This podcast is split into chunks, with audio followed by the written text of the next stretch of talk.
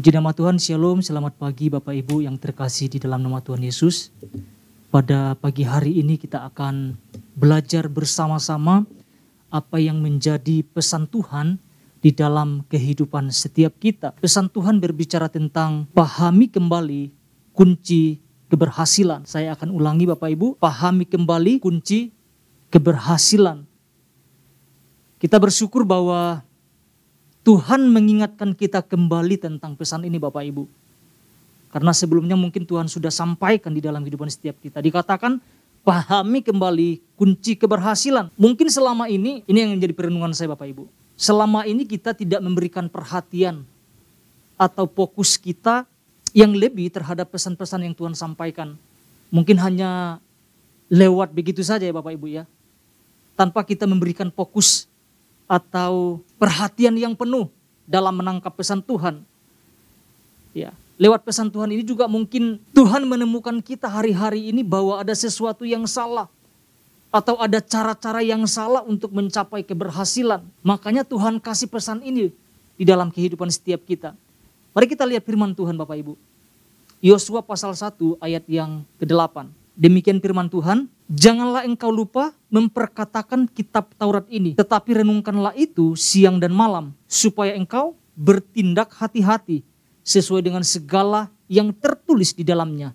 Sebab dengan demikian perjalananmu akan berhasil dan engkau akan beruntung. Di bagian ayat terakhirnya dikatakan gini Bapak Ibu, ada penegasannya. Sebab dengan demikian perjalananmu akan berhasil dan engkau akan beruntung. Saya percaya setiap kita mau berhasil dalam hidupnya, amin Bapak Ibu ya. Mau beruntung di dalam kehidupannya. Berhasil dalam apa? Berhasil dalam pekerjaan, usaha, pendidikan mungkin, berkeluarga. Bahkan banyak hal. Kita mau berhasil berbagai bidang Bapak Ibu. Tetapi untuk mencapai keberhasilan tersebut ada selalu ada harga yang harus dibayar. Selalu ada proses yang harus dilewati. Kalau kita perhatikan di bagian ayat ini Bapak Ibu, ada tiga syarat yang disampaikan di sana. Yang pertama itu harus memperkatakan firman Tuhan. Yang kedua merenungkan firman Tuhan siang dan malam. Yang ketiga bertindak hati-hati dengan sesuai segala yang tertulis di dalam firman Tuhan. Jadi kalau disimpulkan dari ayat ini, untuk mengalami keberhasilan tiga hal ini kita mesti lakukan Bapak Ibu. Dalam kehidupan setiap kita. Nah sebelum kita jawab Bapak Ibu kita akan melihat tentang apa yang menjadi inti pesannya di Bapak Ibu. Saya akan bacakan untuk kita semuanya. Tidak semuanya saya bacakan ya Bapak Ibu ya. Dikatakan gini, Tuhan merasa perlu untuk menyatakan kembali kepada kita umatnya tentang janji keberhasilan dan keberuntungan. Siapa pun tentu ingin mengalami keberhasilan dan keberuntungan. Secara normal tidak ada orang yang mau mengalami kegagalan atau masa depan yang suram dalam hidupnya. Namun kita perlu memahami makna keberhasilan dan keberuntungan yang dimaksud, ini penekannya, yang dimaksud Tuhan melalui pesannya ini. Saya akan lanjutkan Bapak Ibu ya. Banyak orang yang merasa baru mengalami keberhasilan dan keberuntungan dengan pengertian seperti umumnya. Dunia memahaminya. Sehingga tanpa disadari, tidak sedikit cara orang percaya berlomba. Nih, cara orang percaya berlomba untuk menjadi besar tidak berbeda dengan cara yang digunakan dunia. Ya mungkin kita pernah jalan-jalan ke toko buku ya Bapak Ibu ya. Kita pernah lihat judul-judul buku ya. Lima langkah meraih keberhasilan tanpa kerja keras. Ada banyak hal yang apa namanya perkataan-perkataan atau kalimat-kalimat yang muncul seperti itu kan di luaran sana. Tanpa memperhatikan tentang landasan firman. Tentang keberhasilan ini. Karena ditekankan gini. Tapi alangkah indahnya apabila orang percaya menangkap makna keberhasilan seperti yang Tuhan maksud. Ya kan, yang ditekankan tentang kehidupan Yosua. Yosua di tengah problem yang dihadapi, dijanjikan Tuhan keberhasilan dan keberuntungan. Ini yang Tuhan mau terjadi dalam kehidupan setiap kita Bapak Ibu. Ya kan, kita memahami tentang makna keberhasilan dan keberuntungan yang yang seperti yang Tuhan maksud. Nah, pagi hari ini kita akan belajar dua hal saja. Pagi hari ini yang pertama apa yang harus kita lakukan? Yang pertama adalah taati setiap perintah dan petunjuk dari Tuhan. Ini yang perlu kita perhatikan. Mentaati setiap perintah dan petunjuk dari Tuhan. Ya kan? Selalu ada petunjuk, selalu ada tanda yang Tuhan kasih di dalam kehidupan setiap kita. Jadi kalau kita mau berhasil dalam hidup ini, ada hal-hal yang perlu kita perhatikan. Ada hal-hal yang perlu kita kerjakan di dalam kehidupan setiap kita. Mentaati setiap perintah atau petunjuk yang Tuhan kasih di dalam kehidupan setiap kita. Mari kita lihat Yosua pasal 1 ayat 6 sampai 7. Demikian firman Tuhan, kuatkan dan teguhkanlah hatimu sebab engkaulah yang akan memimpin bangsa ini. Memiliki negeri yang kujanjikan dengan bersumpah kepada nenek moyang mereka untuk beribadah kepada mereka. Hanya kuatkan dan teguhkanlah hatimu dengan sungguh-sungguh. Bertindaklah hati-hati sesuai dengan seluruh hukum yang telah diperintahkan kepadamu oleh hambaku Musa. Ini yang saya mau tekankan Bapak Ibu. Janganlah menyimpang ke kanan atau ke kiri supaya apa yang firman Tuhan katakan Bapak Ibu. Engkau beruntung ke mana pun engkau pergi. Sekali lagi saya akan bacakan Bapak Ibu. Dikatakan gini, janganlah menyimpang ke kanan atau ke kiri supaya engkau beruntung ke mana pun engkau pergi. Saya melihat bahwa ini adalah kunci keberhasilan di dalam kehidupan Yosua Bapak Ibu. Tidak menyimpang dari setiap perintah atau petunjuk yang Tuhan berikan dalam hidupnya. Kita bisa melihat tentang oh, kehidupan Yosua yang begitu taat di dalam setiap hukum-hukum, dalam setiap perintah-perintah Tuhan yang telah Tuhan tetapkan di dalam kehidupannya. Dan kita bisa melihat kehidupannya bahwa Yosua hidup dalam kepenuhan roh kudus. Dikatakan jangan menyimpang. Dalam pengertian lainnya jangan keluar. Artinya tidak ada jalan Bapak Ibu.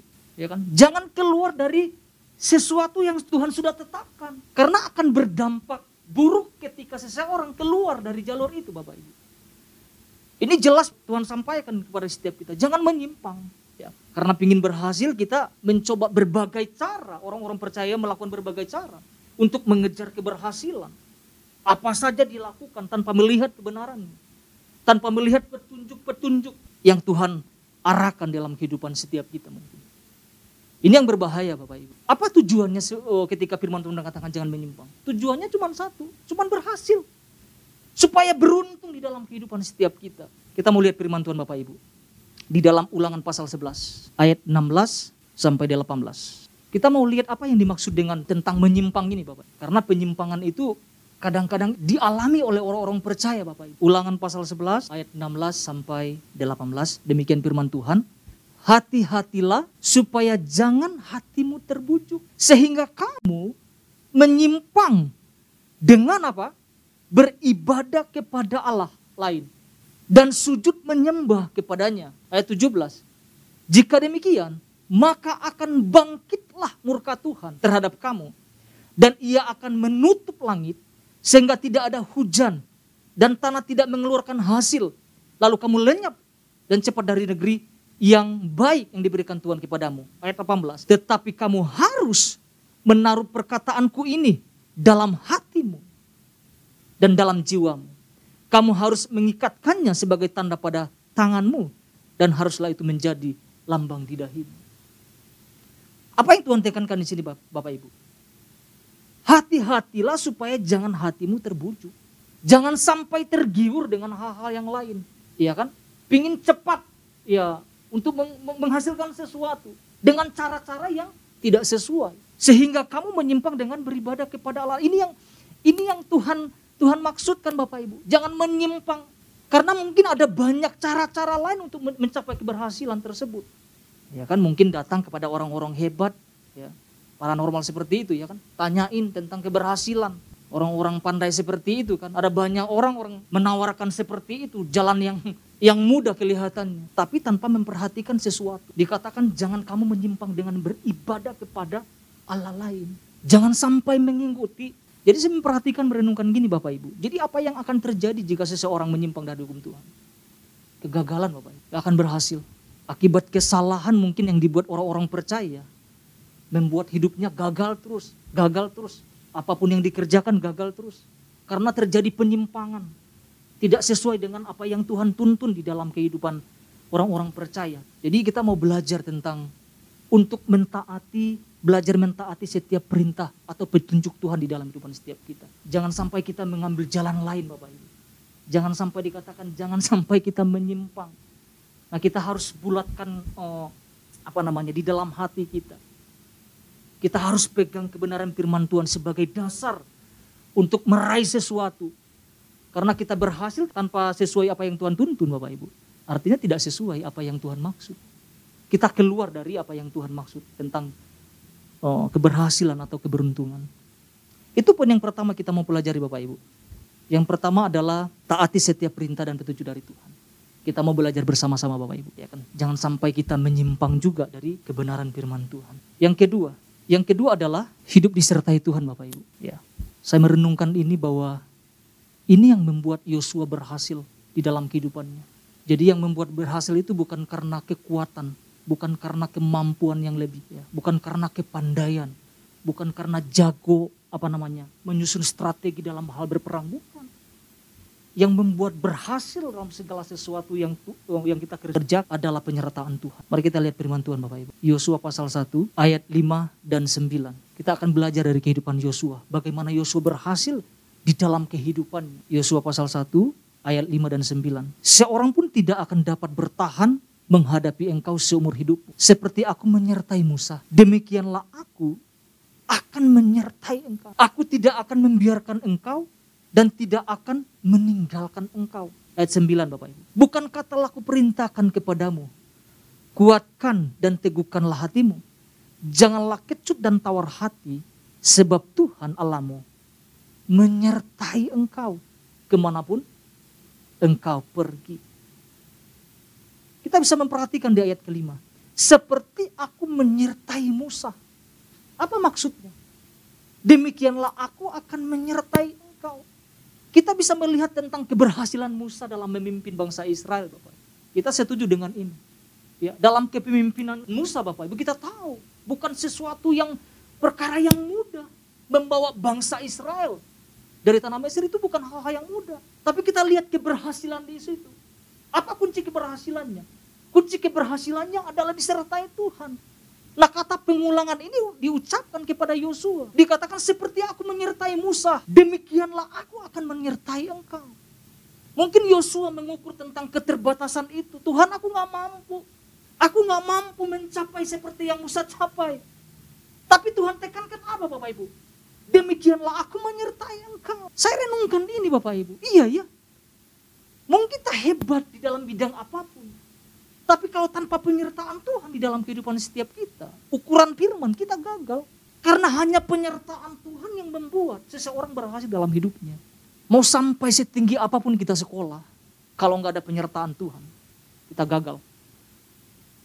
Saya melihat ini Bapak Ibu. Saya ber, merenungkan berulang-ulang betapa dahsyat penyertaan Tuhan ini. Keberhasilan itu nggak ditentukan dengan tingginya kita sekolah atau bagaimana. Karena orang nggak sekolah pun bisa berhasil kalau hidup di dalam penyertaan Tuhan dalam hidup. Contoh Bapak Ibu, kita pernah mempelajari tentang kehidupan Yusuf ya. Ternyata ada dasar firman Tuhannya dahsyat banget. Bagaimana Yusuf berhasil dalam setiap pekerjaan yang dilakukannya. Ya kan? Berbagai area. Yusuf berhasil, dipercayakan di penjara berhasil, di rumah Potifar juga berhasil. Ketika menjadi nomor dua pun dia berhasil di dalam kehidupan. Karena apa sih? Nah kita mau lihat kunci ini Bapak Ibu. Kejadian pasal 39. Apa sih yang membuat Yosua, apa sih yang membuat Musa, apa sih yang membuat Yusuf berhasil di dalam kehidupan mereka. Dan juga termasuk di dalam kehidupan setiap kita. Kejadian 39 ayat 2 sampai 3. Demikian firman Tuhan. Tetapi Tuhan menyertai Yusuf. Ini luar biasa sekali. Sehingga ia menjadi seorang yang selalu dikatakan firman Tuhan. Yang selalu. Bukan yang tiba-tiba berhasil yang selalu berhasil dalam pekerjaannya. Maka tinggallah ia di rumah tuannya, orang Mesir itu. Ayat 3, setelah dilihat oleh tuannya bahwa Yusuf, firman Tuhan katakan apa Bapak Ibu? Disertai Tuhan. Wow. Dan bahwa Tuhan membuat berhasil segala sesuatu.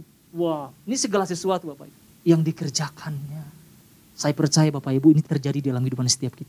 Jadi yang membuat berhasil seseorang itu bukan karena kehebatannya, bukan. Tetapi itu semata-mata karena penyertaan Tuhan yang dahsyat di dalam kehidupan. Ini yang kita mau kejar juga Bapak Ibu. Bahwa kita disertai Tuhan.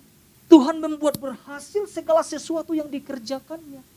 Mungkin dalam kehidupan setiap kita Bapak Ibu. Kita mengerjakan itu berhasil. Mengerjakan itu lagi berhasil. Apa pun yang kita kerjakan berhasil. Karena apa? Karena kita disertai, itu yang membeda. Ada banyak orang berlomba-lomba untuk berhasil, untuk menjadi besar. Di warta dijelaskan Bapak Ibu. Tapi kita mau lihat di kebenaran ini. Yang membuat berhasil itu bukan karena kita hebat Bapak Ibu. tapi karena ada penyertaan Tuhan di dalamnya. Kalau saya istilahkan ada dukungan Tuhan di dalam kehidupan setiap kita. Jadi sangat sederhana. Kuncinya kita mau disertai Tuhan apa enggak Bapak Ibu kan gitu. Nah sekarang kita mau lihat tentang apa yang terjadi dalam kehidupan Yosua Bapak Ibu. Di Yosua pasal 3 ayat 5 sampai 7. Jadi apa yang Yosua lakukan ketika menyeberangi sungai Yordan Bapak Ibu. Ini ada sesuatu yang yang luar biasa yang saya lihat di sini. Yosua pasal 3 ayat 5 sampai 7. Ini cara-caranya hebat Bapak Ibu. Dikatakan seperti ini. Demikian firman Tuhan, berkatalah Yosua kepada bangsa itu, kuduskanlah dirimu.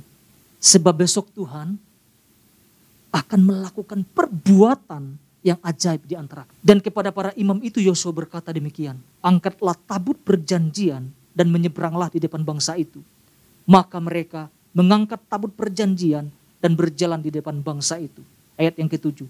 Dan Tuhan berfirman kepada Yosua, pada hari inilah aku mulai membesarkan namamu di mata seluruh orang Israel. Supaya mereka tahu bahwa seperti dahulu aku menyertai Musa. Diulang lagi kata ini Bapak Ibu demikianlah aku akan menyertai. Ini kan sesuatu yang dahsyat. Dikatakan pada hari inilah aku mulai membesarkan namamu. Yosua udah dikenal Bapak. Yosua adalah pemberani. Tapi kita bisa lihat cara-caranya. Dikatakan kuduskanlah dirimu. Besok Tuhan akan melakukan sesuatu yang dahsyat. Apa respon orang-orang pada saat itu Bapak Ibu? Mereka mengikuti apa yang Yosua lakukan. Dengan cara-cara seperti itulah maka Tuhan berjanji mulai hari ini aku mulai membesarkan namamu. Ini janji ini boleh terjadi di kehidupan setiap kita. Mungkin kita melakukan hal-hal yang kecil, orang nggak bisa lihat. Tapi ada waktu Tuhan di mana dia mengangkat setiap kita. Membawa setiap kita kepada tujuan Tuhan. Bukan Yosua promosi-promosi diri sendiri. Yosua hanya melakukan bagiannya yang sesuai dengan kehendak Tuhan. Tapi kita bisa lihat di sini. Bagaimana Tuhan menyatakan sesuatu di dalam kehidupannya bagaimana Tuhan membesarkan nama Yosua di mata orang Israel. Kalimat terakhirnya hebat sekali. Bahwa seperti dahulu aku menyertai Musa. Demikianlah aku akan menyertai engkau. Seberapa kita yang rindu untuk disertai oleh Tuhan Bapak Ibu. Saya percaya setiap kita rindu untuk disertai. Karena saya melihat ini. Tanpa penyertaan Tuhan tidak ada keberhasilan. Keberhasilan mungkin berhasil secara dunia tapi bukan keberhasilan sesuai dengan apa yang Tuhan mau. Jadi kita mau kejar yang mana? Berhasil sesuai dengan apa yang Tuhan mau atau berhasil sesuai dengan apa yang dunia mau? Kita kejar yang ini. Mengejar apa yang Tuhan mau di dalam kehidupan setiap kita. Keberuntungan dengan cara-cara, keberhasilan dengan cara-cara Tuhan. Tapi yang perlu kita renungkan adalah siapa yang menyertai kita ketika kita melakukan sesuatu. Apakah Tuhan atau dengan pintaran kita sendiri? Jadi kita belajar dua hal ini. Bapak. Jadi jangan sampai kita merasa bahwa tidak perlu penyertaan Tuhan di dalam kehidupan ini. Saya mau sampaikan kita bisa gagal. Tapi kalau Tuhan yang menyertainya. Kita sudah belajar daripada Yusuf. Bahwa Tuhan membuat segala sesuatu berhasil. Apa yang dikerjakannya. Dua hal ini yang dapat kita renungkan bersama-sama. Tuhan Yesus memberkati setiap kita.